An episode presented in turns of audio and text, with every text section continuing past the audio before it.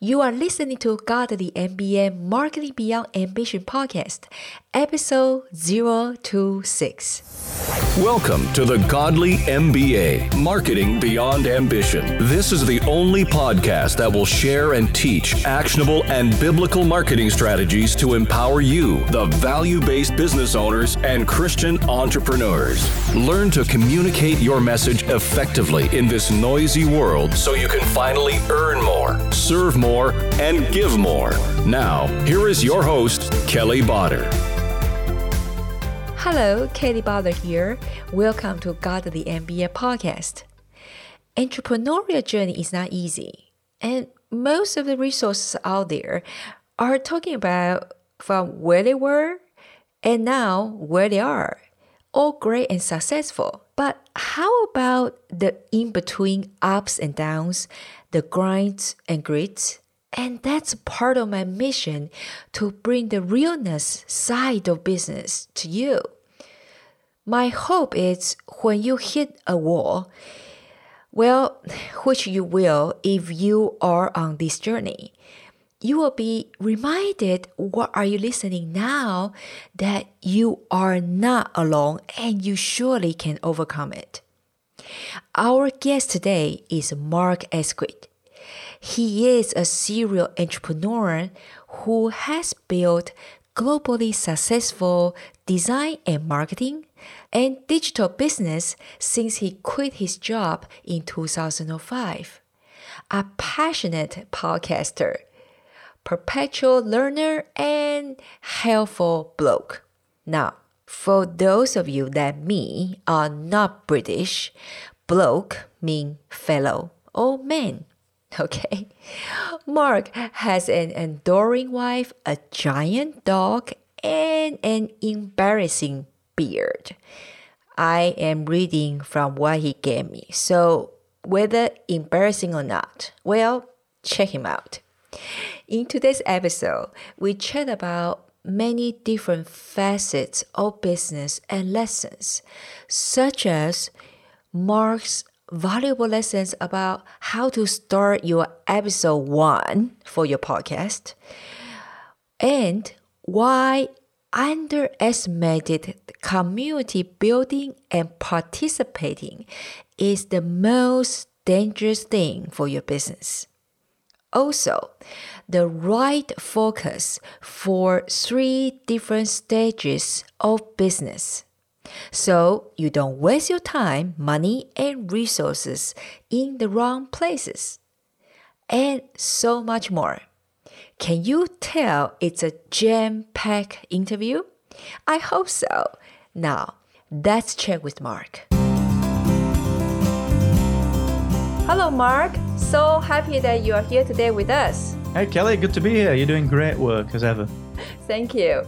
So, Mark, well, before this conversation, actually, I already introduced you to my audience. They know you have such a massive experience and knowledge uh, in this journey. But just for the sake for those people that don't know you yet, can you kind of share with us where you're from and how did you start your entrepreneurial journey and now especially to the podcast website business? Yeah, for sure. I'd be, I'd be delighted to. So I'm sort of the classic millennial guy. I was always the, the kid that was bored at school and you know everything everything kind of just bored me. I was always that guy, and that was true of work as well. I, you know, I did the usual get a job scenario when you get a little bit older. I, I come from a, a, little town in, in the north of England called Barnsley, which is this really weird town because it had a massive mining industry which was totally decimated in the 80s.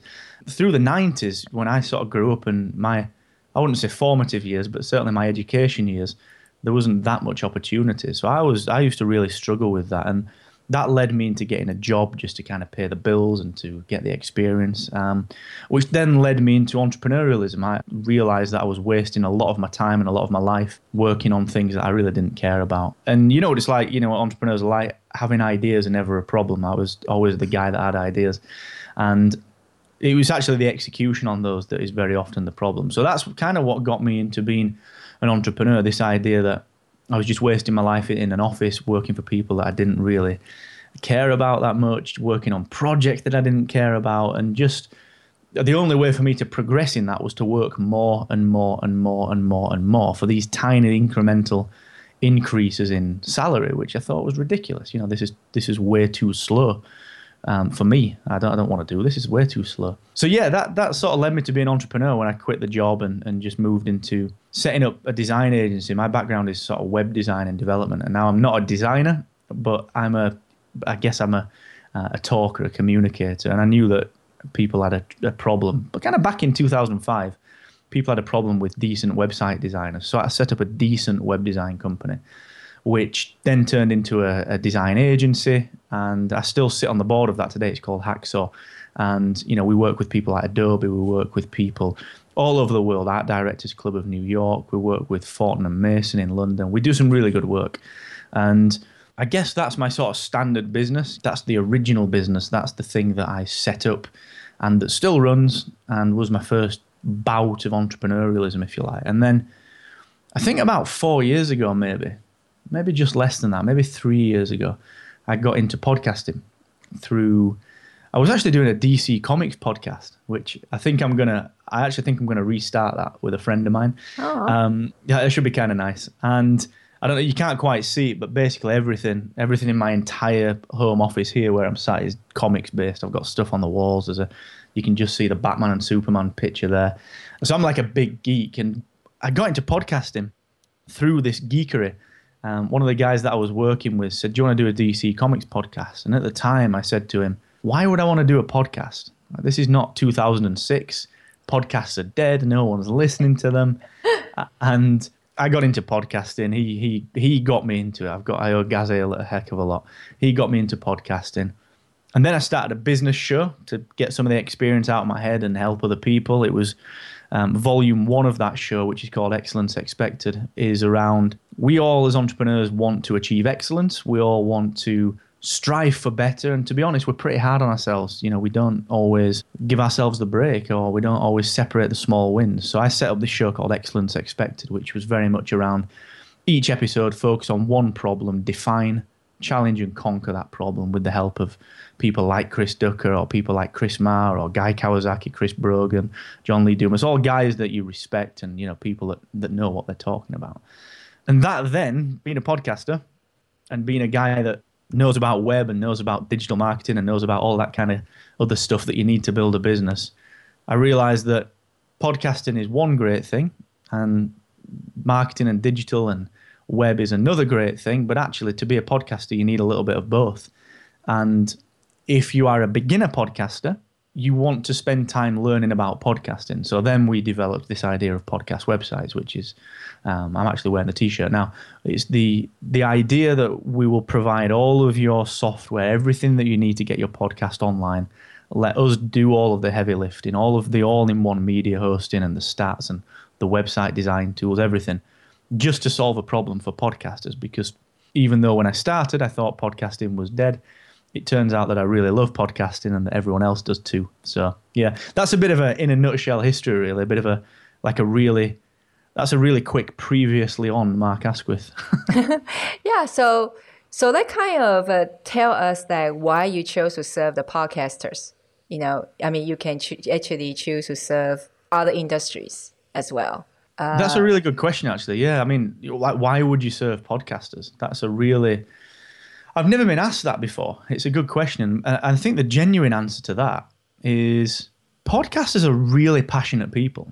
People start podcasts about DC Comics or about business or about, you know, you think about Joe in the, over here in the new UK. She talks about crafts and knitting, and it's the stuff that people are really, really passionate about. And it's a pretty democratic environment, podcasting. You know, realistically, you can you can do what you want. You know, no one's telling you what you can and can't do. But the big stopper is the technology. It's always going to be the technology because some people just aren't technological and they don't want to be. It's not that they're wrong. It's just that they don't want to be technological. And then the guys like me that, you know, I can I've been building websites for so long. I've been building platforms and systems and talking about startup problems, which leads me down the path of actually what do customers want? What's the need? And I just realized that actually podcasters are really passionate people who have got a voice that they can very easily record But when it comes to putting their stuff online, it becomes really difficult. You know, why do you need to mess around with a separate media host to a separate website provider, to a separate website support person, to a separate designer or developer? And also, why, as a podcaster, there's blogging software out there. Why do we as podcasters have to make do with blogging software, have to make do with other web publishing software? Why is there not a web platform tailored to podcasters? So that's why I chose to serve those guys. Was that I just thought we were, I thought we were compromising and um, I thought that the industry was, this is going to get me shot, but I thought that the industry was really old. Um, I thought that the industry was in need of a bit of a more helpful attitude. You know, when you look at some of the companies providing certain things in the podcasting space, I felt that customer service and helping people genuinely wasn't always top of the agenda. And I thought that's that's not how I do business. I want to be that helpful person. So that's why we chose podcasting, and I, I love it. I think it's great. So many passionate people doing it. Yeah, that's true. What would you say? What are the common struggles for podcasters on top of the website? Yeah, well, obviously, it is the tech. Um, that's one thing, and I'll, I'll not mention that again because we sort of talked on that. But I think the the biggest single problem that I find is people wanting to copy what other people are doing. You know, and whether that's in format, whether that's in tone of voice, whether that's in publishing frequency or whether that is in just the way that the entire show is pitched. A lot of people just want to do what the other people that are successful are doing. You know, you see a lot of people copying Entrepreneur on Fire. You see a lot of people copying so many different podcasts. And, you know, I love John. He's a great friend, but, you know, he's very good at what he does. Be good at what you do. And I think that's a big challenge. And I, I don't think, like, that's not a slight on anyone that's in podcasting because I think, listen, if a formula works, then a formula works. But it just gets very saturated. So I think that's the biggest problem where people don't necessarily know how to stand out from a crowd. They don't know how to, or they don't feel comfortable having their own voice, even though it's a medium that thrives on our own voice. A lot of people still want to be like someone else. And, you know, I don't think that works. And that is a big, big problem. And to compound that problem, I think that people then start to look at the podcasting numbers. So they see people with sponsors, they see people with these massive download numbers. They see Chris, they see John, they see Pat, they see all of the big guys out there in business or in comedy or in sports with all of these big numbers. And they think, well, from day one, I must have those numbers. So audience outreach, audience growth becomes this huge issue. But it genuinely is all down to the fact that they've not yet found their own voice. They've not yet become comfortable being themselves. Like I can completely speak on this because I was when I did sort of maybe episodes 1 to 50 of Excellence Expected, if you go back and listen to them, like I suck. I'm really bad. Because I didn't know how people wanted me to be. Thank you for encouragement, Mark. This is, won't be the 100th yes, so I know I will be sucked. Okay. you suck. No, no, no. Seriously, I mean, you've got. To be fair, the way that you are pitching it is very honest, and I like that because that's what I got wrong. Um, you know, you you were letting your own personality shine through, and I didn't do that. And working at podcast websites and running the business how I run it, we see a lot of podcasters doing this. You know, we actively mentor people, actively talk to people, and like I said, if you listen to the early sessions from my show, I was not this. I was not this kind of weird, make terrible jokes, be a little bit sarcastic, tell people you've got a dog and read Batman kind of guy. I was this quote unquote professional business person. Like that sucks. And it was it was because that's what I thought people wanted. So I'd not found my own voice yet because I was looking at what everyone else was doing. And that for me, that's the biggest problem that podcasters have is that they are especially in business podcasting, they just want to be John Lee Dumas or Pat Flynn, or they want to be Amy Porterfield or Jeff Goins or whoever. You know, they just want to be those guys, and you can't do that because Jeff Goins is Jeff Goins and Chris Ducker is Chris Ducker and you're Kelly Beatty. You know, you you've got to get whatever makes you fun and whatever makes you the person that people talk to in the pub. You've got to get that out on your podcast, and that's really tough. Yeah, well, uh, I guess maybe this is something to do a little bit about age. First of all, for me personally, uh, I did not want to do a podcast because I thought, well, what, who, you know, who am I? What on earth people want to listen to me? Especially, I'm not British nor American. We don't have, I don't have the beautiful accent that you guys have. So from the very beginning, I thought to myself that that would be very tiring if I'm gonna copy somebody else. because later I don't want to be, you know, when I meet somebody in person and and then they see me, they say, well, you look different or you sound different when you are in podcast or when you're in the video. I see that would be very tiring way to live, really. So for me, for me, it's like I kind of made a decision of either they don't like me or they like me the way I am. It's a good uh, way to be. I think you know that that whole. A good friend of mine, Brad Burton, who set up in the UK a company called 4Networking about ten years ago, and he's really come into his own as a speaker, as a as a motivational speaker, as a content creator, and just an all round very good businessman, a very good person. And he's got the most like he's the most genuinely authentic person that you are likely to meet. You know, you you, you either you either love Brad or you, you you just don't like him, and that's it. But he knows that, he gets that. And you know, I'm I'm the kind of same guy. I'm from the north of England, so we're pretty thick-skinned.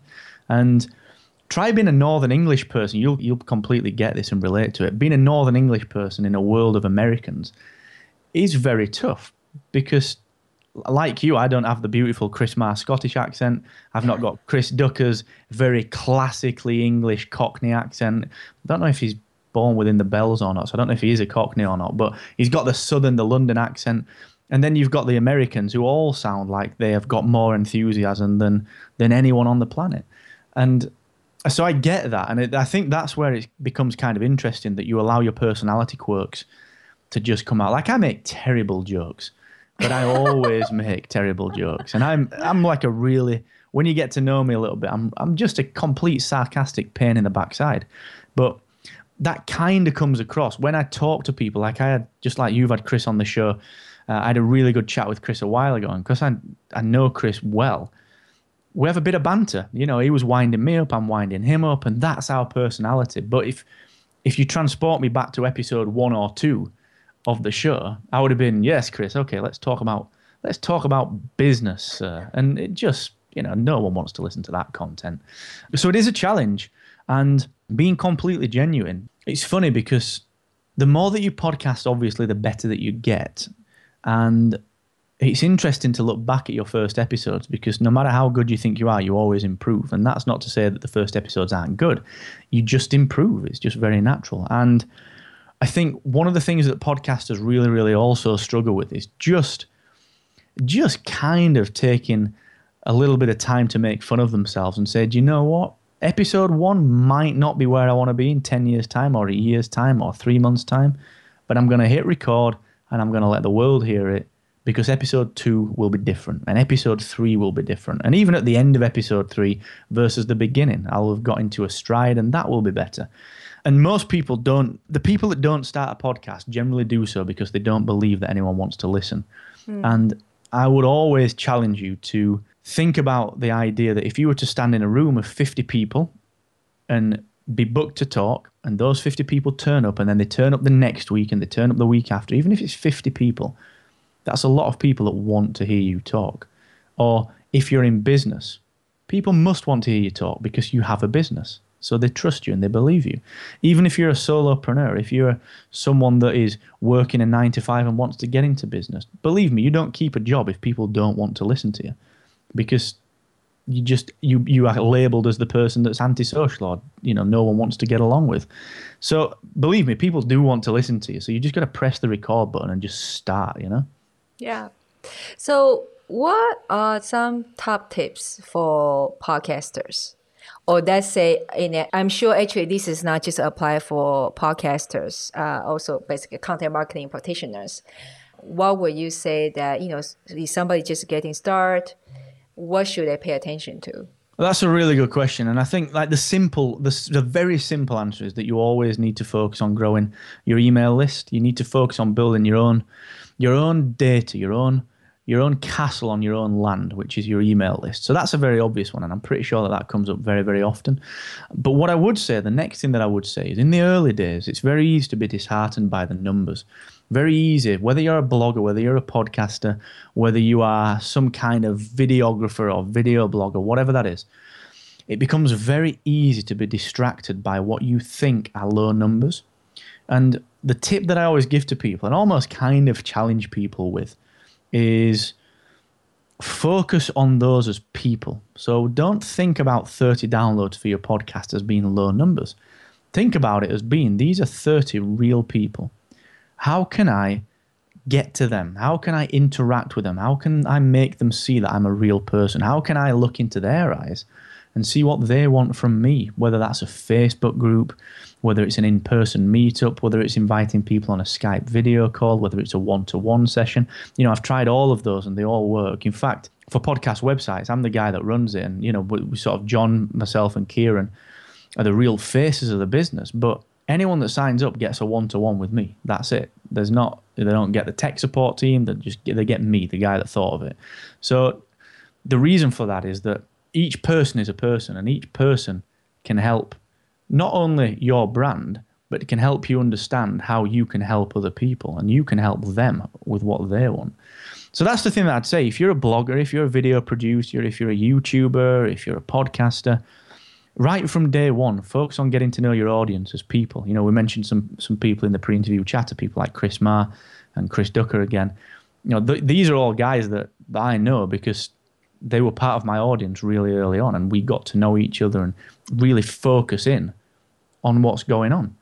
And likewise, I've been a fan of theirs since, you know, almost since the day that they started. And if you get to know people, you will be very, very surprised at what can be achieved, whether that's financial goals, whether that's success based goals, or whether it's just building a network of friends that you actually just enjoy. You know, that, that is a such an under underrated thing because what tends to happen, especially in podcasting, people want to grow a big number. So they'll instantly start a podcast and they'll say, right, I want to hit like 5,000, 10,000 downloads very, very quickly per episode. And so they'll focus on these transient people. They'll focus on taking an audience that was there mm. episode one, episode two, episode three, and they'll ignore those people that are there all the time. And they'll try and acquire new people, which is, you know, you need to acquire new people. But it's like when you turn up at a bank and they say, well, we've got this offer on, but it's only for new customers. What about the guys that have always been there? You know, mm-hmm. what about those guys? And for me, that is such a key thing. Focus on getting to know the people that are there from day one because they will always be there if you treat them right and they are they will rise to the top as your biggest advocates and that you can't you, there is no way on earth that you can buy that so you got to focus on those guys that's such a, a great tips and uh, advice i think today actually I just share a, a video from Gary Vaynerchuk, right? He talked about customer service. In the end of the day, we kind of all know Gary about the hustling guy, but actually, he also is excel in the customer service, uh, yeah. the retention. Otherwise, you know, it's not possible that his his business business can grow so fast and then can uh, sustain its way. And let's also talk about, you know, we all know that that you and me, Mark, we met each other in different occasions and in the communities and things. I think I also kind of see a lot of podcasters when they are alone. It's difficult, isn't it? When you are not be part of a group of people that who support you, maybe you can uh, mention, you know, share a little bit of that with us about the community aspects of uh, things. Yeah, for sure. I mean, entrepreneur and, and, and now podcaster or blogger or solopreneur isolation, I think is one of the most dangerous things that can happen to anyone in business. You know, my, my first ever business was was a small web design company that, that really suffered because I just sat there in the studio building things and developing things for clients. But the problem is the pipeline ran out. So, you know, if you're a service based or a product based business, you have to build a pipeline. And the only way, this is a really pr- sort of very pragmatic business statement, but the only way to do that is to get out and just see people. And I don't even mean sell to people. I mean just get to meet people. You know, Dorie Clark and Carrie Anderson and and uh, Judy Robinett and all those fantastic ladies over in the states talk very much about your net worth being in your network, and that's very very true. And you just have to meet people. But to speak on the point around community, it's so vital to one be a part of a community, but also build a community and to touch on the latter part of that first, you know, we've got a, a, a, big community down at podcast websites. We've got sort of 1,600 Facebook members. We've got hundreds and hundreds of, of podcast websites, actual paying members. And to turn up at somewhere like Podcast Movement and give out these t shirts and buy pizza for 50 of these guys and you know, but have have guys like John Lee Dumas and Kate there, and really mixing this crowd up together that just respond to the product that you've created or the service that you've created, and where you can learn from them and you can help them in the same way. To step out of your studio and see that that is what you've created, that will fuel you for the next two or three years. That one injection of adrenaline will validate everything that you're doing and it will give you the fuel that you need to get through the tough stuff when you really got the nose to the grindstone and you're working your backside off. You know, that that's the kind of stuff that's going to get you through that. In terms of being a part of a community, I don't think you can ever underestimate that because like I'm the classic guy who thought he knew everything. Like in my twenties. honestly, that was a complete pain in my twenties. I was like, yeah, life's easy. I've got this. And it's not, life's tough. And despite how much you think you know, despite how much you sit in your studio and stand behind a mic and record and think you're doing the best podcast on the planet, despite how you think your writing is the best ever thing, there is always someone that has either done something better, different, or significantly worse than you.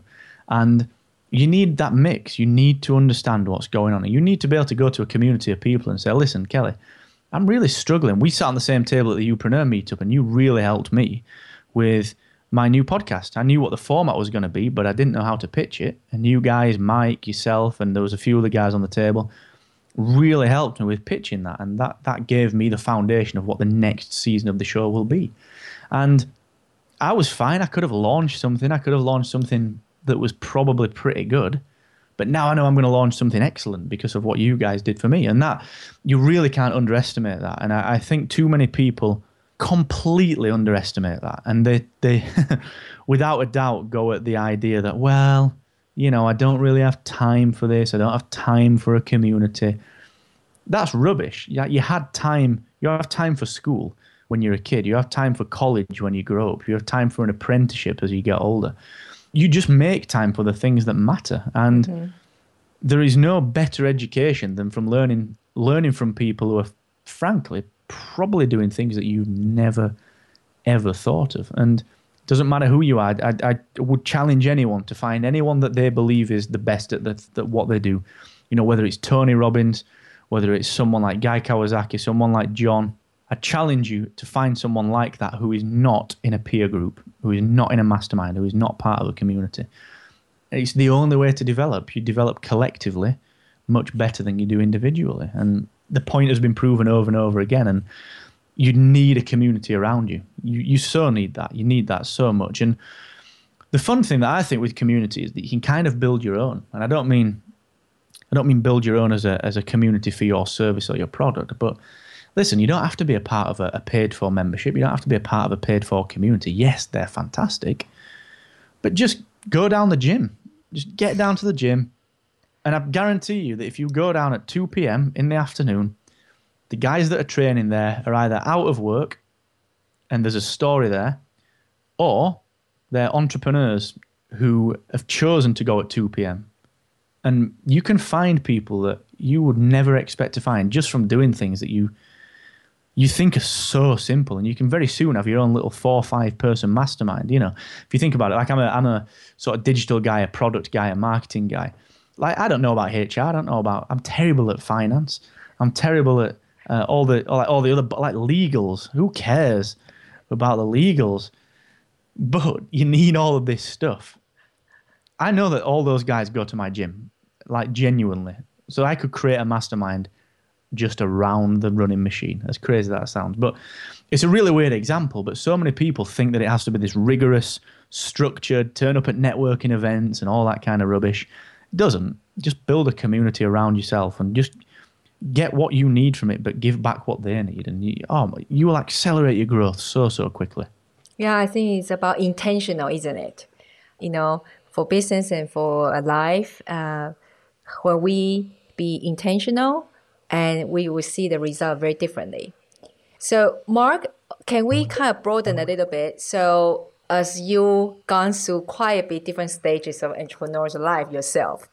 And we got sometimes a lot of like, listeners here, they have probably in the different stages of business. Some are just starting up, some are kind of start build a team, some they are about to expand more. So can you maybe just these three different stages you kind of share with us your tips about what they should pay attention to uh, in these three different stages.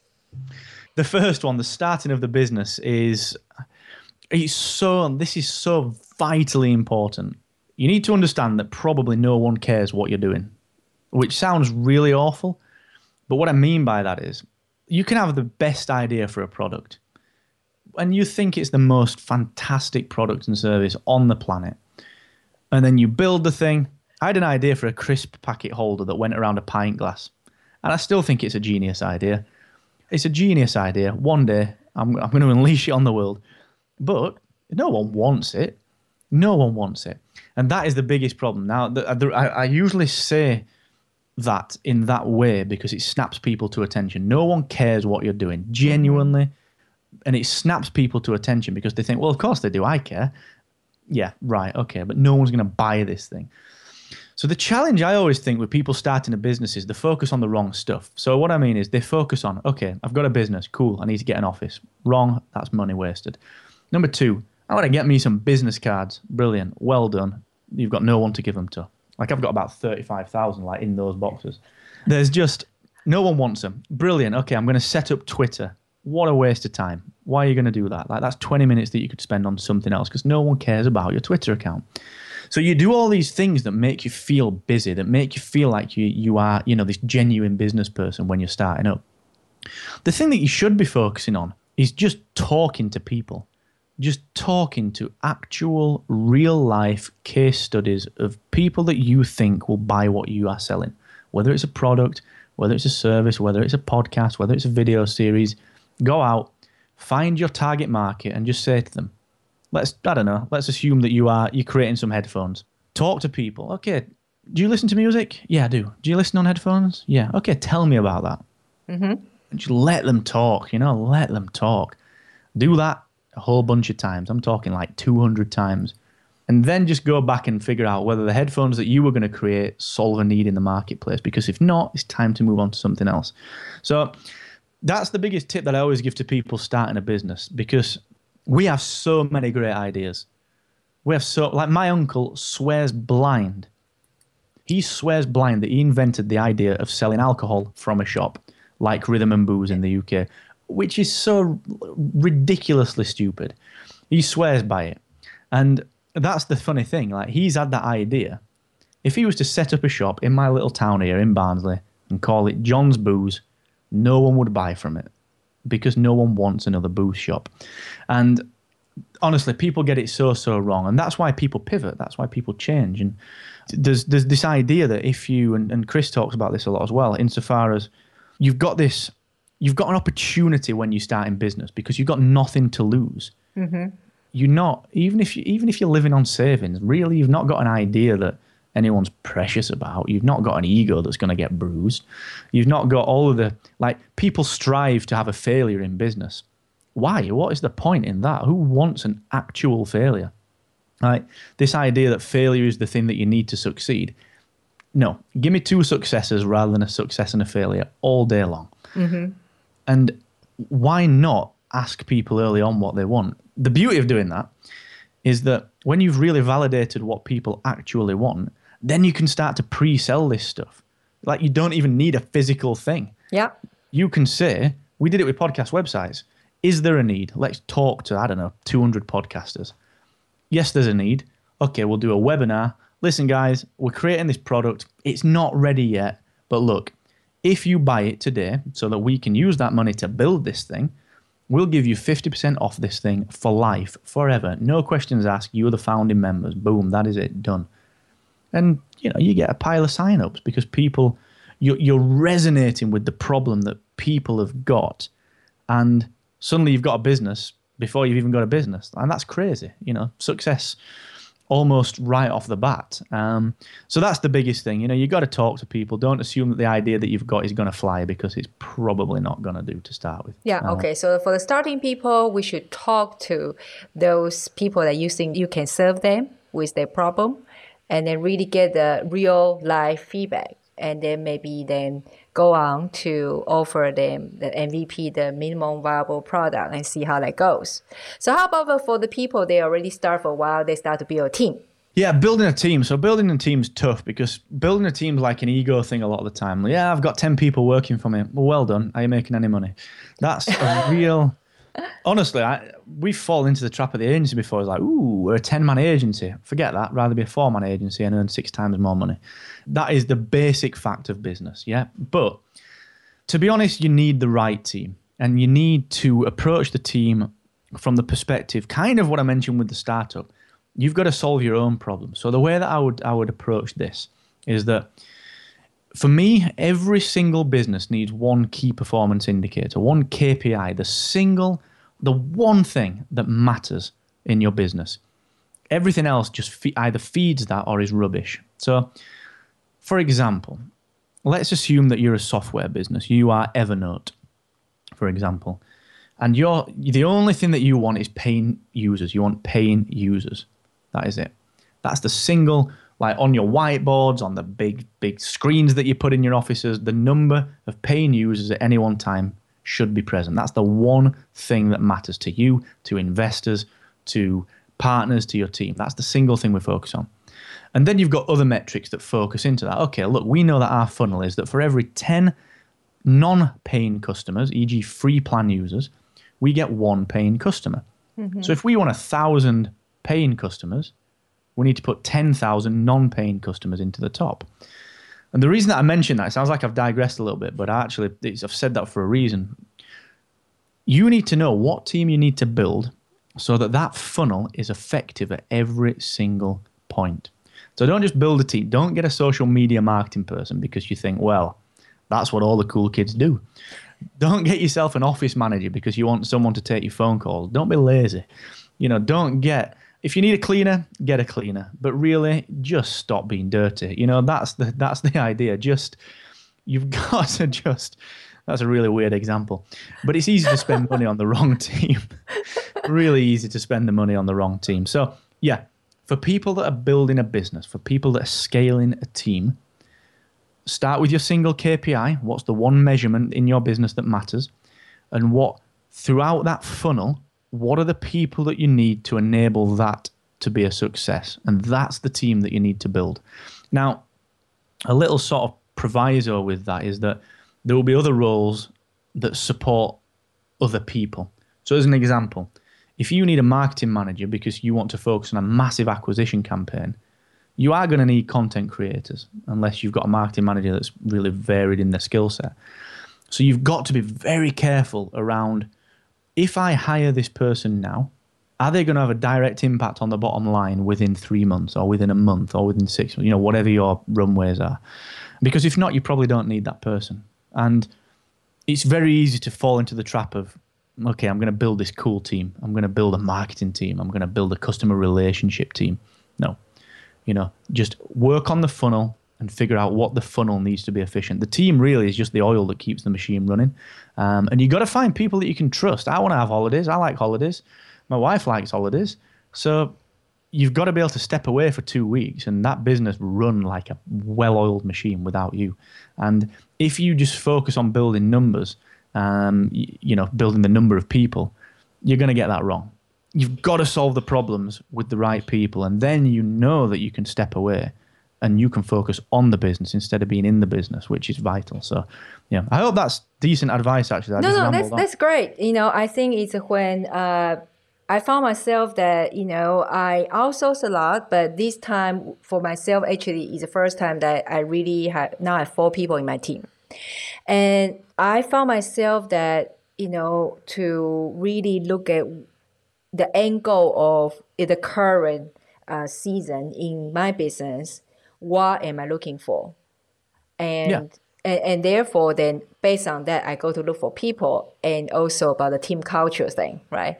Because you know I want my brand or the message for me brand just kind of the message in a certain way and you know I don't want to look for the people that they may be super skilled but if they don't have the same perspective then maybe the content be created is you know express a different way as well. That's so, vital. I think I think that's just to jump in. I think that is completely vital. I think you know we um, we focus a heck of a lot. I mean, the agency Hacksaw, is a brand agency. You know, that is vital. And at podcast websites, we've got a very, very specific way of talking to people and, and, and, and a culture where all we want to do is help people. And you need to imbue people with the same sensibilities that you've got, or at least they've got to have the same willingness to fulfill your ethics where they can then be nurtured into your way of communicating. Because at the end of the day, the brand is at every touch point, every experience, whether it's meeting you in person or buying something from you or getting a leaflet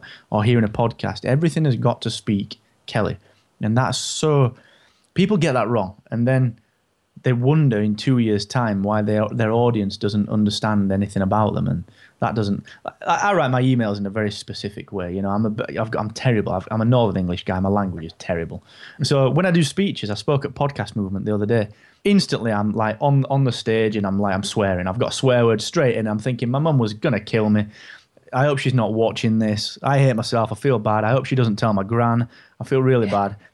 And just, but if I this sounds really weird, but if I didn't have that weird Northern English attitude, that's my brand. If I wrote my emails in a salesy or a, a kind of you know a more standard way, people would be like, "Who's written this for Mark? This is rubbish." So yeah, I think the brand is so important and building a culture around that brand where the last thing you want, the, the best example I can give is the worst thing that you can do for your brand is hire someone who, when they're having a bad day, oh yeah, defaults to their basic behavior of answering the phone like a complete tool and putting off a customer. Now, the person with the right brand attitude and the right brand values is going to uphold your brand. It doesn't matter what kind of day they're having. They will always be this is how we do things. So mm-hmm. I am mm-hmm. here to help you. And that that for me is a really good barometer. We always do like if we do uh, any internships or if there's any any new employees that are on probationary periods, we're like just jump on the phone for a little minute and then like take the battery out of the car and steal the money so that they have a really bad day and just see how they react. You know, that's that's that's going to be an interesting test for you. Um, we don't do that, by the way. If anyone wants a job, we don't actually do that. But stick people on the phones, and you're going to get a real indicator of how they can uphold your brand. Right. I think uh, my former corporate life is in hospitality industry uh, you know, involved like Grand Hyatt and Ritz Carlton, you know, the luxury brand. So, you know, they have this secret shopper, right? So they will send the people come to your hotel and then to see that, you know, how you react in different situations. So now you mentioned that when people, they start to build a team and we mentioned about culture. And I think that's the good way to say uh, on the, the top level or well, they are, expand, yeah, they're expanding, then what they need to look for. We kind of mentioned one element I think building the culture to instill the culture is important. Is anything else from there? If let's say people they let's say profit wise uh, or anything structure wise, system wise, uh, do they need to pay some what what kind of thing they need to pay attention? Well, I think one of the biggest things is you get bigger, um, and that's not necessarily bigger in terms of people. It's bigger in terms of maybe user base or bigger in terms of just finances. You know, you you, you, you it's very easy for certain people, especially people that are very financially oriented, to just get to a certain level of profit and just think, well, this is all right. We'll just tick over doing this, and that's rubbish because people are just going to drop off. And and I think one of the biggest problems that that I see, especially in service industries, is that people forget why they do it, and it's really cliched. You know, Simon Sinek and all the other good guys are, are do a much better job of this than me. But as a, especially as a CEO of something like a tech business or or, or a um, a service based business that, that has a team of people, it's very easy to just turn up and think of this as work. And this is what I do. This is my company. I run this thing. But it's very easy to forget that actually you set this company up to solve this problem are we actually still solving this problem, or have we become so bloated that we forgot what the what the problem actually is? So I think yes, of course, the culture. You need to build a culture of people that want to keep solving that problem, but you also need to keep a culture as a as a as an MD or as a CEO or as a founder where you've always got an eye on what's actually going on right at the most basic level. Like what is going on? What does this cost us? Are we solving this problem?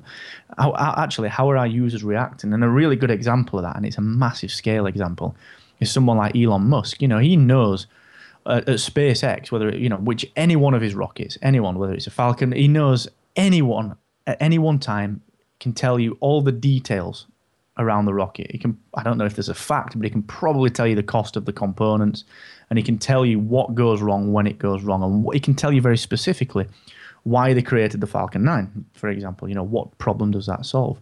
And as a CEO, you know, a, a billionaire CEO who is running multi-billion dollar businesses. And I think we at this kind of middle level, people running SMEs, we forget that.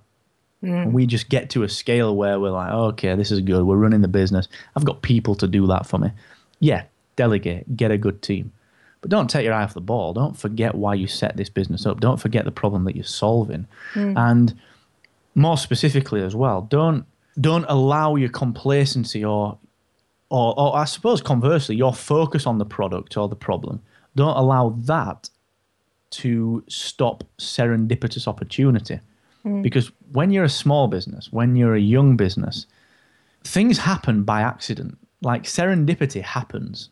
You know, these things just a, a contract lands on your doorstep because you end up playing golf with the CEO of a guy of a company who knows a guy who's commissioning something that your company can just about do.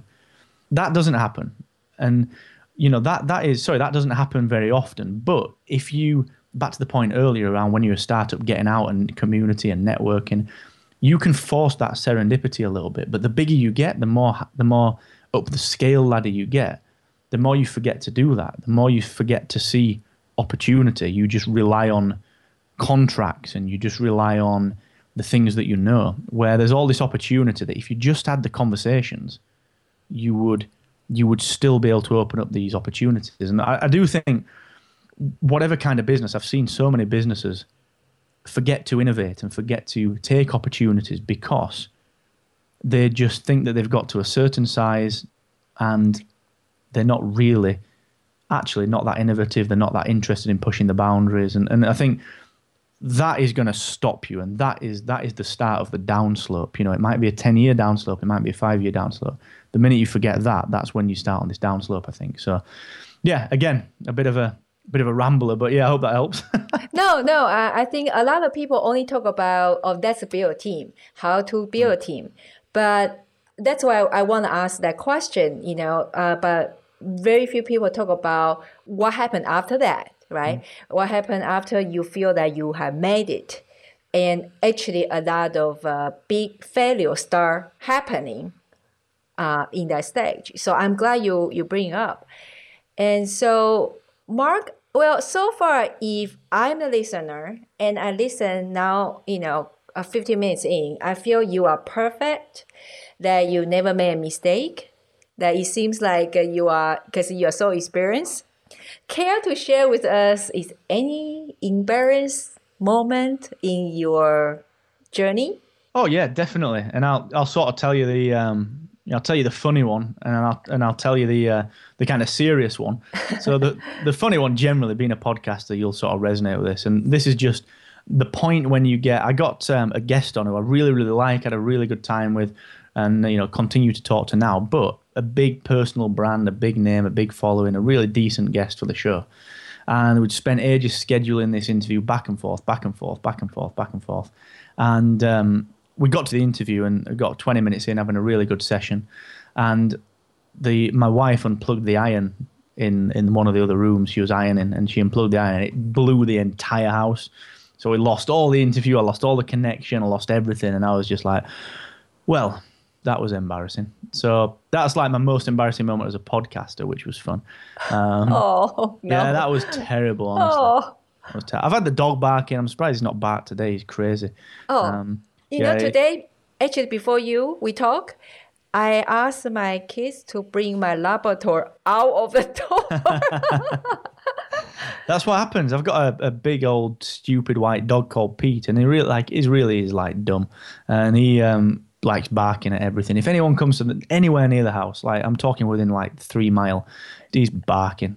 He's doing his job. He's doing his job, Mark. Yeah, well, you say that. The funny thing is that if anyone walks in, if I walk in and he doesn't know it's me, he just stays asleep. He doesn't care if anyone comes into the house. He's just get off the grass.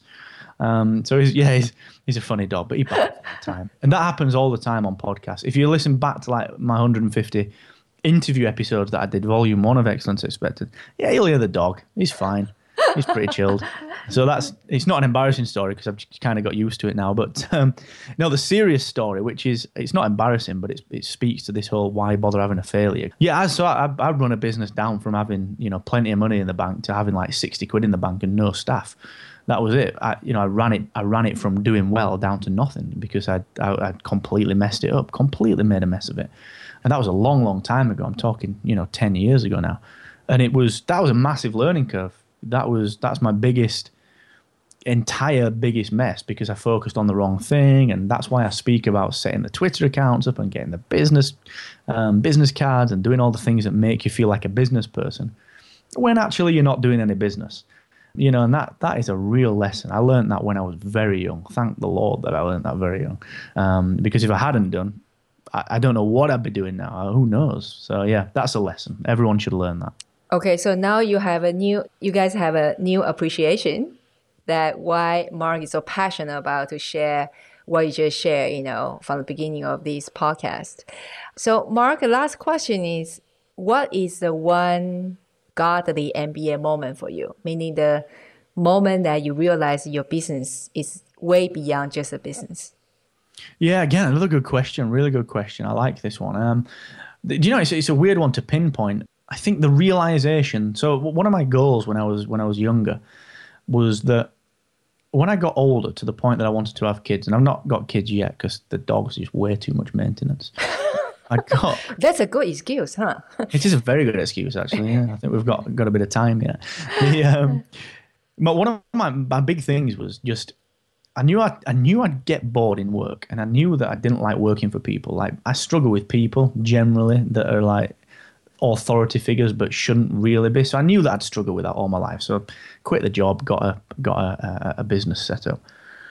One of the goals when I set that up was so that at the point that I had kids, there was no one ever going to be able to tell me, well, you can't pick the kid up, you can't drop the kid off because you've got to be at work, and actually we work nine to five, so you can't pick him up at three thirty, or you can't go to the whatever the football practice or the choir or see him in a play because well, you can't book any annual leave off and that that to me is just completely just a prison. Um, and one of my goals was the main goal was to never be like that, and I th- I'd always strive towards that. And then about four or five years ago, I can't remember what, what I was doing. I think it was just nice weather, and I got in my car at like 1 p.m. And I was just thought to myself, do you know what? I'm just gonna just do whatever I fancy. I'm just gonna go play golf, or I'm gonna do whatever. And I was driving there. I just realized, wait a second, this is the thing. This is the thing. This is the goal achieved because no one told me that I couldn't do it. And by doing it, I'm not damaging the business. I'm not letting people down. I'm not chained to anything. No one is worried that I'm not there. No one's telling me off for not being there. Like this is the goal achieved. And that's when I realized that it was it's much more than about just turning up and doing the job and delivering what people want. It's about developing that life that you want for yourself. And when you realize that, you realize that it becomes much more than a business. It just becomes what you do. And uh, yeah, I think that was probably the moment for me, actually, which uh, I don't really think about very often. But yeah, that, that's got to be it. And may I kind of add a little bit more? Actually, so if when one day, hopefully soon, uh, we will see those cutie cutie pie photos from your Facebook somewhere. Let's say uh, when the day comes that you become a father, and you can spend the time whatever you want with your son or daughter. And so they will not become those kids that, you know, the parents are absent because they are have nine to 5 mm-hmm. You actually have generational impact. Yeah, exactly. That's that's and that's a really good point. Again, I've never really thought of that. Yeah, I love the idea of teaching not just my kids, but I, t- I talk in schools on this. I talk in colleges, and the teachers hate it because they're always like, "Well, what um, what tips have you got for the kids leaving school?" And I'm just like, don't get a job. Never get a job. And do you know what? If anyone tells that you need to be somewhere between nine and five, tell them that they're wrong. Like that is just don't do that. And the the teachers are just all thinking, why have we brought this idiot in? Um, but it resonates with the kids because generations, you know, now the kids don't want that. They want freedom. You know, we're a the, the millennial generation. We're all about fulfillment, and the, the next generation, you know, the kind of digital generation, they're not only about fulfillment, but they're all about freedom of working and where being where they want to work and you know earning earning money from wherever they are and having the lifestyle that they want. And yeah, I love the idea of doing that and telling people that this is like you have options, you know, just you have options. Yeah. Of course, on flip side of that, we all know that it's not necessary everybody's, you know, mm-hmm. born as entrepreneurs because, you know, we are kind of a rare breed. You know, people, some people, they probably will not take this this route or this route. I have to be careful now. I have to say British way or the American way. I'm so British. You can say everything British. okay. But thank you, thank you so much, Marva. Today, this is a precious time out of your busy schedule, and you know, you gave us so much value, and I'm really grateful. Oh, it's a real pleasure, Kelly. I'm looking forward to tracking what you're doing. You're doing really good work. I'm, uh, I'm immensely pleased to see that you're doing so well with it. Yeah, thank you so much.